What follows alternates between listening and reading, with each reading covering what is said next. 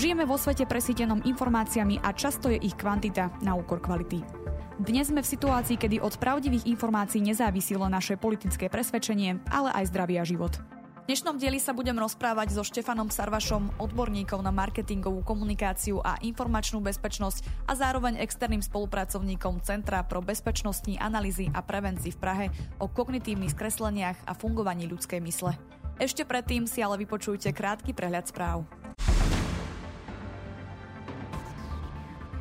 Európsky parlament schválil prísne pravidlá v rámci nového zákona o digitálnych službách. Majú sa vzťahovať aj na veľké technologické firmy mimo Európskej únie. Zákon sa dotkne aj Facebooku, Google, Amazonu a ďalších. Športovci smerujúci na olympijské hry boli organizátorom upozornení, aby sa vyhýbali verejným vyjadreniam, ktoré by porušovali čínske zákony. Športovcom sa napríklad neodporúča, aby sa vyjadrovali k ľudským právam a ich porušovaniu čínskou vládou. USA uvalili sankcie na štyroch ukrajinských občanov vrátane dvoch členov parlamentu. Dôvodom je údajná spolupráca s ruskými tajnými službami na destabilizácii Ukrajiny. Predstavitelia štyroch ropných spoločností Exxon, Shell, BP a Chevron boli predvolaní, aby predstúpili pred dozorný výbor americkej snemovne reprezentantov. Vo februári majú vypovedať o úlohe priemyslu pri zmene klímy a šírení dezinformácií. Fact-checkingová organizácia Demagog.sk overovala vyjadrenia Igora Matoviča počas nedávnej diskusie. Zo 17 Matovičových výrokov bolo 8 pravdivých, 4 nepravdivé, 4 zavádzajúce a 1 neuveriteľný. Analýza ukazuje, že zavádzajúce a klamlivé informácie si stále nachádzajú priestor aj vo vyjadreniach vysokých politických predstaviteľov.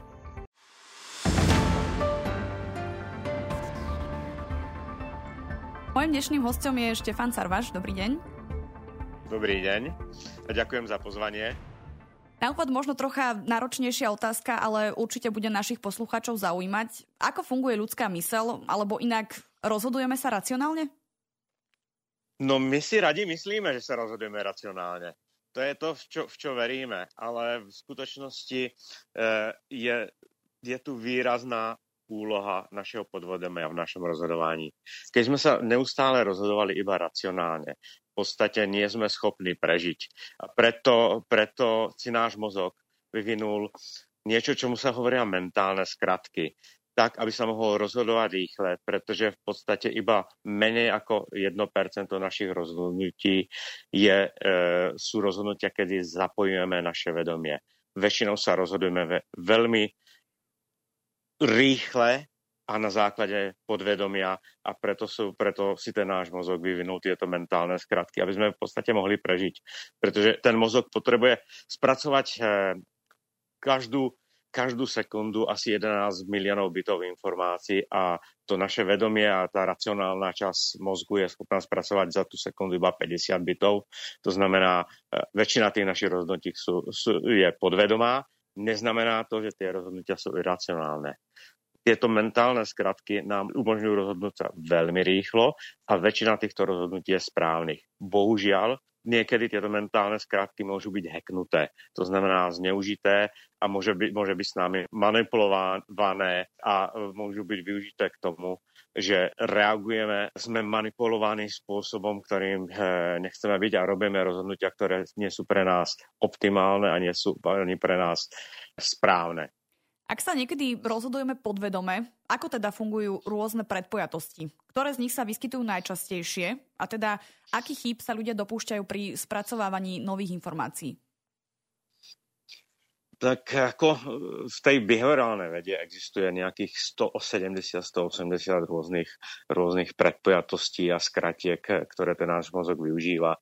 Ale v skutočnosti, keď sa podívame na to, jak sa rozhodneme každodenne, tak jednou, jednou z najdôležitejších vecí je spoločenský súhlas. My chceme e, byť ak spoločensky akceptovateľní a preto sa rozhodujeme v súladu s tým, čo tá spoločnosť alebo tí ľudia, ktorí sú okolo nás, očakávajú. A chceme, aby, aby to naše rozhodnutie to bolo akceptované, aby s ním súhlasili. Ďalší, ďalší faktor, ktorý často, často to funguje, je taký stádový efekt a my máme tendenciu sledovať a nasledovať väčšinu. To znamená, ak si myslíme, že, že väčšina bude robiť toto alebo bude súhlasiť s týmto, tak máme tú tendenciu to akceptovať Veľmi dôležité je obava zo straty pretože my, my sa neustále bojíme strádať, dajme tomu, dajme tomu, tá obava zo straty je hrozne využívaná v dezinformáciách, o ktorých sa budeme baviť, pretože sme bombardovaní tým, čo môžeme všetko stratiť eh, a tá obava zo straty je veľmi, eh, veľmi silný faktor v našom rozhodovaní. Zaujímavé veci, dajme tomu v súvislosti s dezinformáciami, o ktorými sa budeme baviť, je rúžová retrospektíva. A všet, všetké deti neustále počujú od svojich rodičov, ako to bolo dobré pred 20, 30, 40 rokmi. A to je dané tým, že my máme tendenciu zabúdať negatívne veci a pripomínať a spomínať si a zachovávať si v našom mozgu iba tie pozitívne veci. A to znamená, potom to, že vidíme tú našu minulosť a tie veci, ktoré sa stali v minulosti veľmi rúžovo. A ak sa budeme baviť o epidémii a covide, tak e, nádherný príklad toho, jak e, funguje naše podvedomie, je, ten, je Dunning-Krugerov efekt my máme tendenciu nadhodnocovať vlastné znalosti a ľudia, ktorí majú najmenej znalosti o danej problematike, sa často cítia a, a myslia si, že sú na úrovni tých najlepších expertov v danej, v danej problematike. A posledné je, najmä tomu, vec, o ktorej sa asi budeme baviť viac, to je konfirmačné skreslenie my máme tendenciu vyhľadávať a akceptovať informácie, ktoré už sú v súlade s našimi predchádzajúcimi alebo súčasnými názormi. Konfirmačné skreslenie je pomerne známym javom. Čím je zapričenené, že ľudia hľadajú informácie, ktoré potvrdzujú ich názor a naopak ignorujú tie, ktoré idú proti ich presvedčeniu? Je to dané tým, že my vždycky chceme mať pravdu a preto si selektujeme informácie, ktoré potvrdzujú to, o čom sme už často presvedčení. A vy, vyberáme si z toho data informácií, ktorými sme zahrnovaní, tie, ktoré sa nám hodia, ktoré sú v súlade s tým, čo si, čo si myslíme, aké názory sme zdieľali v minulosti. Dajme tomu, ak sme už niečo v minulosti povedali alebo zdieľali, tak si nechceme, nechceme kontradikovať, nechceme, nechceme si rozporovať ten názor a preto neustále hľadá, hľadáme a akceptujeme informácie, ktoré sú v súlade s tým, čo sme povedali. Ďalšie, ďalším dôležitým faktorom v tomto je aj to, že my máme tendenciu sa vyhýbať informáciám, ktoré sú, nie sú v súlade s tým, čo si myslíme. A vyhýbame sa im veľmi aktívne. Tomu sa, e, sa, sa hovorí aktívne vyhýbanie sa informáciám. A ešte jeden zaujímavý faktor je ten, že v prípade, že my sme konfrontovaní s informáciami, ktoré nie sú v súlade s tým, čím si myslíme, tak je tu i faktor, ktorému sa hovorí efekt spätnej reakcie. My začíname často aktívne vyhľadávať informácie, ktoré sú v súlade s tým, čo, čo si myslíme, aby sme mohli rozporovať čokoľvek a akúkoľvek informáciu, ktorá mm, je v rozpore s tým, čo si my v súčasnosti myslíme, nebo čo to, čo sme, dajme tomu, publikovali na Facebooku, to, čo sme povedali kamarátom, to, čo sme povedali rodine a tak ďalej. Takže to konfirmačné skreslenie je nielen pomerne známym javom, ale je to, je to jav, ktorý nám umožňuje vystupovať konzistentne voči svojmu okoliu, voči svetu a e, ignorovať veci, ktoré by v podstate vyvolávali nejaké, nazveme to, kognitívny stres a vyvolávali by u nás e, negatívnu reakciu na, na to, čo sme už, už povedali, alebo čo, čomu veríme, alebo to, ako chceme byť videní tým svojim okolím. Keďže v súčasnosti žijeme v pomerne krízových časoch, dalo by sa povedať, že v takýchto situáciách sme náchylnejší veriť informáciám, ktorým veriť chceme, alebo to nezohráva rolu?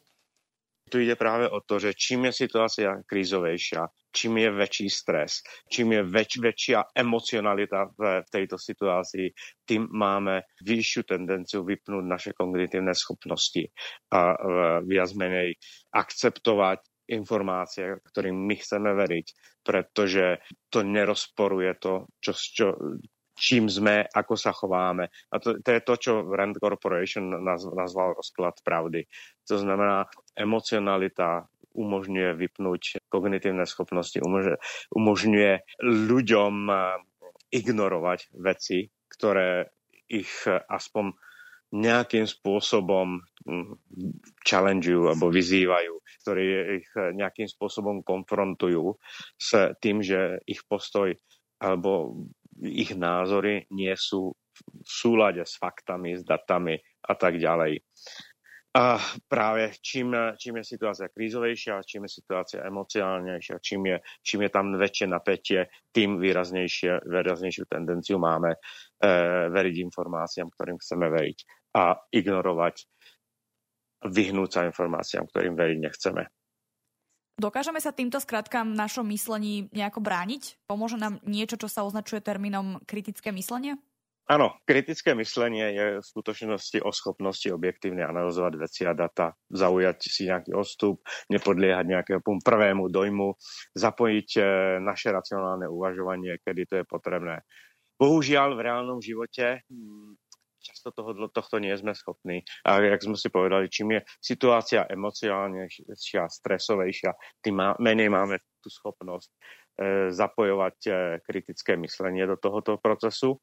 Je možné si na nejakej individuálnej úrovni vytvoriť proces, ktorý, ktorý aspoň čiastočne eliminuje potenciálne negatívne efekty rôznych tých kognitívnych skreslení, tých krizových situácií, emocionality danej situácie, ale nemôžeme sa tomu úplne vyhnúť a platí to pre všetkých. Není to závislé, dajme tomu, ani tak na inteligenčnom kvociente, je to skôr závislé na tom, v akom kontexte sa nachádzame, v jakej situácii sme a čím je tá situácia napätejšia, stresovejšia, emociálnejšia, tým menej máme e, schopnosť zapojať, kritické myslenie. To znamená, áno, pokiaľ sme schopní, dajme tomu, počkať, prehodnotiť e, tieto veci v inom kontexte alebo v inej situácii, sme schopní prísť s lepšími odpovediami, lepšími riešeniami, ale bohužiaľ sme ľudské bytosti a väčšina tých našich rozhodnutí sa stáva v, tých, e, v tom emocionálnom prostredí a v tom danom kontexte, kde, kde práve sme. Jedným z problémov je aj pomerne rýchle šírenie dezinformácií. Je pravda, že sa dezinformácie šíria rýchlejšie ako pravdivé správy? Ak áno, čo je za tým? Tak existuje niekoľko štúdí, ktoré to ukazujú dajme tomu štúdia z Massachusetts Technical Institute, ktorý, ktorá hovorí, že dezinformácie sa šíria 5 až 6 krát rýchlejšie ako informácie. Za tým stojí niekoľko faktorov. Ten prvý faktor je mechanizmus a konštrukcia tých dezinformácií. Pretože tie dezinformácie v podstate hackujú tie kognitívne skreslenia, dajme tomu efekt posla že e, využívajú rôzne celebrity a autority. A na Slovensku e, existuje mnoho príkladov toho, jak niektoré celebrity, politici, autority e, šíri, šíria dezinformácie. To znamená, oni hackujú tento, ten efekt posla a využívajú tie autority k šíreniu. Ďalším faktorom je, že oni sú konštruované veľmi, ale veľmi jednoducho. To znamená, čím jednoduchšia tá, tá dezinformácia je, tým rýchlejšie sa šíri. A ďalším faktorom je, oni sú veľmi silne emocionálne. Čím emocionálnejšia a často i niekedy čím absurdnejšia daná správa a dezinformácia je, tým výraznejšiu tendenciu má sa rýchle šíriť. Ale je tu ešte jeden ďalší faktor, o ktorom sa často nehovorí za šírením dezinformácie nie je iba to, ako sú konštruované, ale i výrazný tlak. To znamená, ľudia alebo inštitúcie, ktoré dané dezinformácie šíria, v skutočnosti platia za ich šírenie. A ak sa podívate, dajme tomu na to, čo sa stalo v dobe covidovej a de- dezinformácie o vakcínach, tak v skutočnosti za šírením týchto dezinformácií stáli rôzne inštitúcie a veľmi často firmy a podniky, ktoré zarábajú na imunit, na predávaní imunitných prostriedkov, ďalších prostriedkov pre, dajme tomu, udržovanie zdravia, e, lie, rôznych liečebných, liečebných praktik a tak ďalej. A tieto, tieto inštitúcie, dajme tomu, iba na, iba na Facebook, Facebooku utratili približne jednu miliardu dolárov na šírenie rôznych dezinformácií o vakcínach v záujmu vlastných biznisových a obchodných záujmov.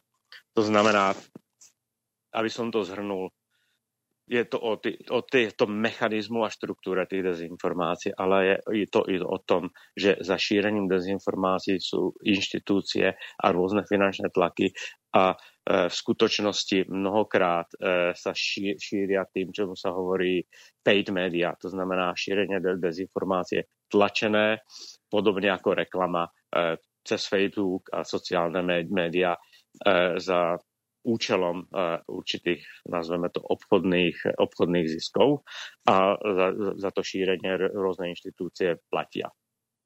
Dopady dezinformácií na spoločnosť sú rôznorodé.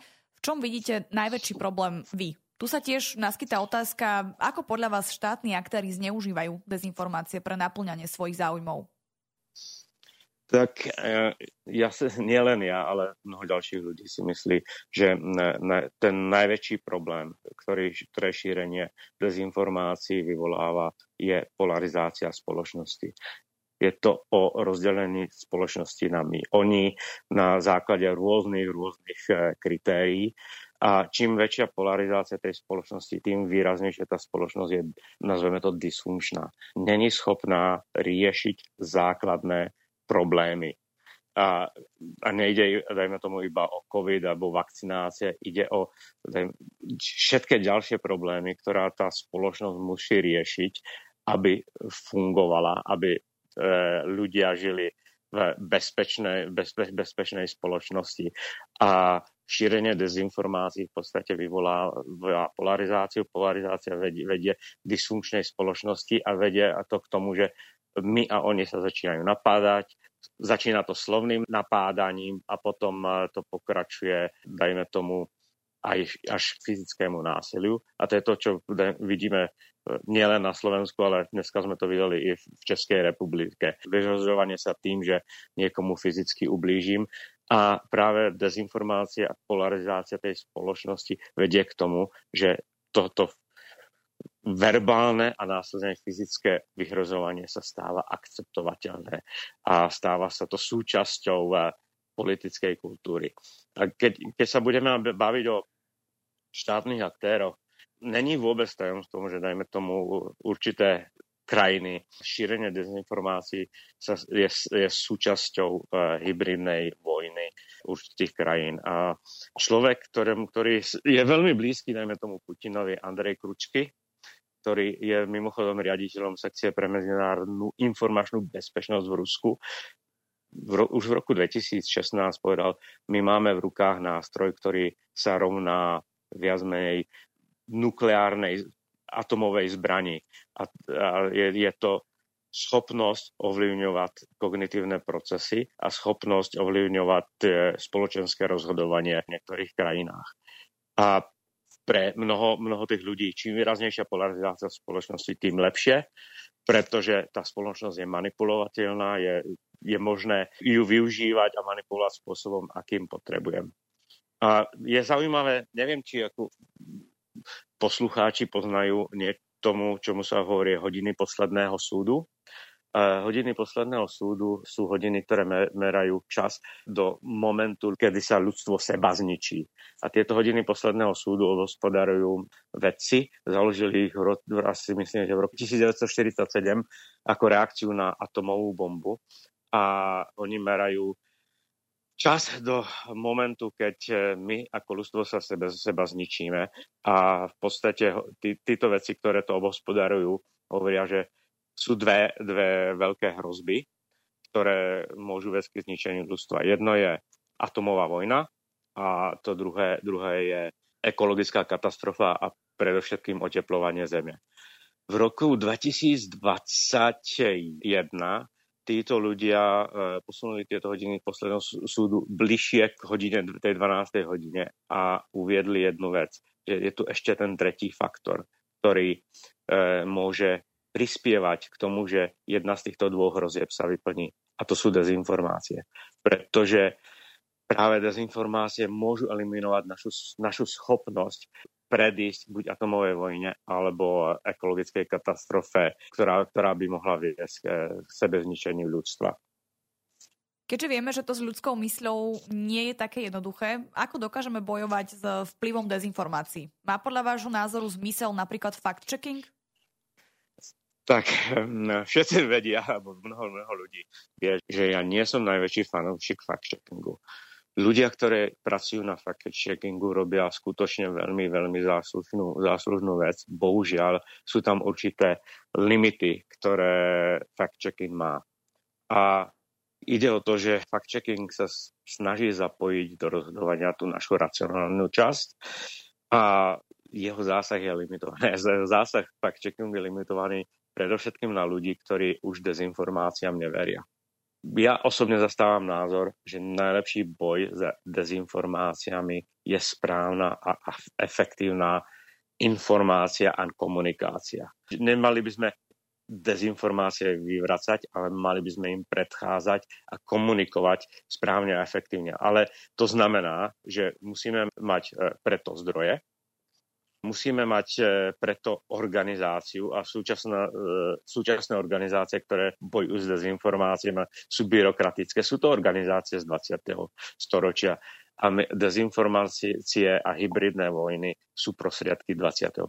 storočia. Preto by sme sa mali e, na to začať dívať trošinku inak a vytvoriť organizácie, ktoré nie sú byrokratické, ktoré fungujú ako inkubátory, ktoré majú nejaké startupové myslenie a tieto organizácie musia, musia, musia mať ľudí, ktorí sú schopní zvládnuť dve veci. Prvá vec je skutočne, ako sa ľudia rozhodujú a jak ľudia spracovávajú informácie a komunikovať k ním spôsobom, ktorý je efektívny a využíva tie kognitívne, kognitívne skreslenia nie, nie smerom k manipulácii, ale k správnej informovanosti. A dru, druhá vec, tí ľudia musia, musia poznať, jak, jak fungujú algoritmy, jak funguje umelá inteligencia, jak fungujú e, rôzni boti na, na, na internete. To znamená, musia mať technické znalosti, musia mať e, znalosti umelej inteligencie a musia mať znalosti ľudského chovania. A tieto organizácie bohužiaľ neexistujú v súčasnosti, ale je potreba sa zamýšľať nad tým, či by mali vzniknúť a ako by mali fungovať.